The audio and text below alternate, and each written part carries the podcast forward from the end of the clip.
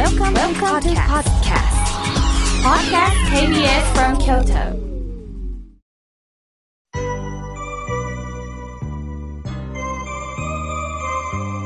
さあ、ここからはたくさんのメッセージをいただきました。まず、お手紙をくださいました。伏見区のやすしさん、いつもありがとうございます。妙慶さん、本日10月24日、誕生日ですよね。ささやかですが、プレゼントを送らせていただきます。この年齢まで生きてこられてご苦労様です。大変なことがいっぱいあったと思います。いつもいつも丁寧にお話しくださり、リスナーの皆さんの質問に答えてくださり、ありがとうございますとのことですわ。思いがけずに、私ごときにお誕生日おめでとうとメッセージとプレゼントを本当にありがとうございます。さて皆さんにもね、誕生日が終わりですよね。誕生日というのは、お母さんの出産日でもあるんですよね。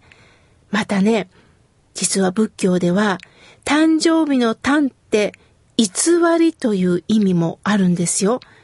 辞書にも書いています。ドキッときますよね。今日の矛盾のテーマではないんですが、今私たちが生きてるこのシャバ世界は偽りのある世界なんです。すべてが真実ではないですよね。ああ、裏切られたこともある。嘘つかれたこともある。また自分も嘘をついたことがある。ごまかしたこともある。やはり、矛盾。親切にしたいと言いながらなかなか親切ができない。優しい人でありたいと言いながら怒る自分もある。こういった偽りの世界でもあるんですよ。その中、私たちがお母さんのお腹から誕生した時には、偽りの中から真実とは何かを見つけましょうというメッセージなんです。そういう意味で、お誕生日だよ。偽りもあるよ。大変な世の中だよ。その中どうか、仏様の願いに生かされてくださいというね、メッセージが、深いメッセージがあることを、ぜひ皆さんと共有できたらいいなと思います。私も今日はそのことを味わおうと思います。ありがとうございます。さあ、続いての方です。ラジオネームチータンさん、ありがとうございます。妙慶さん、いつもこの番組はラジコで拝聴しております。妙慶さんの新刊も明日元気になれ、早速拝読させていただきました。まさしくこの本は本当に寝る前のひとときにいいですね。気が短くなった時に、なるほど。いろんなところを何度も何度も妙慶さんの本を読んでおります。妙慶さんは僧侶でありながらも私たちを同じ凡夫であると書かれています。そこが嬉しいです。愛読書です。ありがとうございます。とのことです。わざわざ手に取ってくださって、また寝る前にもゆっくり読んでくださってるんですね。ありがとうございます。チータンさん。さあ、続いての方です。おはがきをいただきました。えー、かずこさん草津よりありがとうございます。妙慶さん、毎日私はお正信行を唱えております。これが一日の始まりです。素晴らしいですね。新州門徒さんなんですね。妙慶さんが法話のお話をするときには、少しでも理解ができて、本当に心が豊かになっております、とのことです。そうですか。お経のお言葉をわかりやすく、えー伝えるのが法話なんです。それを、また今の季節の話、今の世の中の話に照らし合わせながら、私なりに伝えております。それによって心に栄養が届いたらな、和子さんは心が豊かになるとおっしゃいました。本当にそう言っていただきまして嬉しいです。ありがとうございます。続いての方です。おはがきをいただきました。南区より、えーよりこさん40歳と年齢書かれております。みょけいさん、お誕生日おめでとうございます。この一年私がどれほど番組に支えられたか、心の支えです。こうして妙慶さんがおられることに感謝しておりますとのことです。私こそ、こうして皆さんが番組を聞いてくださってることに私も感謝なんですよ。ありがとうございます。さあ、続いての方です。やすこさん。プレゼントのご応募と同時にメッセージをね、寄せていただいております。みょうけいさん、優しい笑顔をされていて、トークも親切で、とても癒されておりますとのことです。そうですか、そう言っていただいてありがとうございます。プレゼント当たるといいですね。さあ、続いての方です。えー、きくこさん、ありがとうございます。久しぶりにペンを取りました。実は昨日、お嫁に来た時、食器棚を買って35年。今日、その食器棚とお別れしました、とのことです。寂しいけど、なぜか食器棚さんが気持ちは良いのでは、と届けてくれたようです。そうですか、35年間ずっと食器棚を使ってらっしゃったんですね。食器棚を開けるとき、何を作ろうかと作った。そして洗って乾かしてしまうときには、またいろんな気持ちでしまったんですよね。いろんな結婚生活人生が菊子さんの中にあったんですね。そろそろお別れをして、また新しいものを購入でしょうかね。本当一つのものとのお別れ。それはいかに大切にしたかなんでしょうね。素敵なメッセージをありがとうございます。心が笑顔になりました。さあ、続いての方です。未亡人さん。いつもありがとうございます。妙慶さん。スタッフの皆さん、いつも心に響く番組をありがとうございます。いつも何か違う視線で受け止めないとと思うんですが、少し心の痛みがあるんで聞いていただけないでしょうか。あるご夫婦にトゲのある言葉を投げられました。胸にナイフが刺さったように心が痛いです。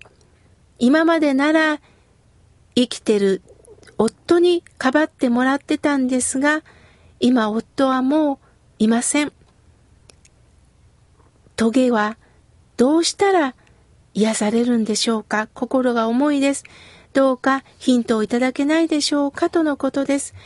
今まで連れ合いさんが本当に支えてくださって、あなたを見守って支えて、本当に守ってくださってたんですよね。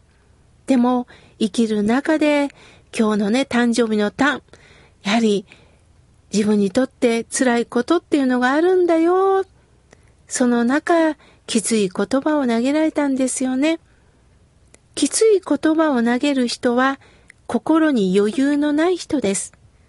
心に余裕がないからきつい言葉しか逆に投げられないんです。怒ってる時ってね、いい考えは浮かばないそうですよ。だから怒りながら仕事するとか、怒りながらものを考えた時には、もうそれは考えにはなってないそうです。冷静になって心が穏やかになってこそいいアイデア、いい考えが浮かぶんです。ですからこの方は何かに怒ってる。それが言葉になって未亡人さんの心に刺さったんですね。ですから、このように思いませんか？この方は今余裕がないんやな。余裕がないんやな。いい考えが浮かばなかったんだな。だから私に当たったんだな。その言葉はさーっと風に流してもらいましょう。そして、一言。生んだ仏、生んだ仏とお念仏を唱えましょう。その寂しさを全部阿弥陀さんがね、包み込んで、ぽいっとどっかにね、持ってってくれます。痛いの痛いの飛んだけじゃないんですけどね。ああ、痛い痛いっていうのは全部阿弥陀さんが包み込んで、ぽいっと持っていてくれますから、辛い時も生んだ仏のお念仏をぜひ唱えてくださいね。これからも番組よろしくお願いします。さあ、続いての方です。メールをいただきました。かずみさん、四日市よりありがとうございます。妙慶さん、えー、名古屋の中日文化センターの講座をありがとうございます。オンラインもあるということで考えたんですが、やはり教室に出向き、妙慶さんに直接お会いしたかったんです。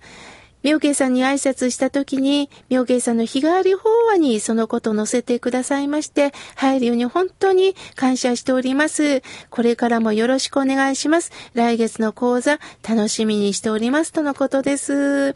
かずみさんありがとうございます。こちらこそ、かずみさんはね、お帰りの際どうぞということで、栄養ドリンクと、あの、おつまみをくださったんですよね。そのおつまみも持って帰って、またさらに、あの、寝る前におつまみと日本酒をいただきました。ありがとうございます。あの、本当ね、もうお声かけをいただくということと、あの、こうして文化センターでね、心の講座をさせていただいておりますが、皆さんが目をキラキラ輝してね、塾をしてくださることにもったいないことやなと思っております。ありがとうございます。さあ、続いての方です。えー、立東市より、えー、清子さん、ありがとうございます。土曜日が待ち遠しいです。妙慶さんのソフトな声、ゆったりとした口調、もうコロナの時代にぴったりと心に染みる説法を本当にありがとうございますとのことです。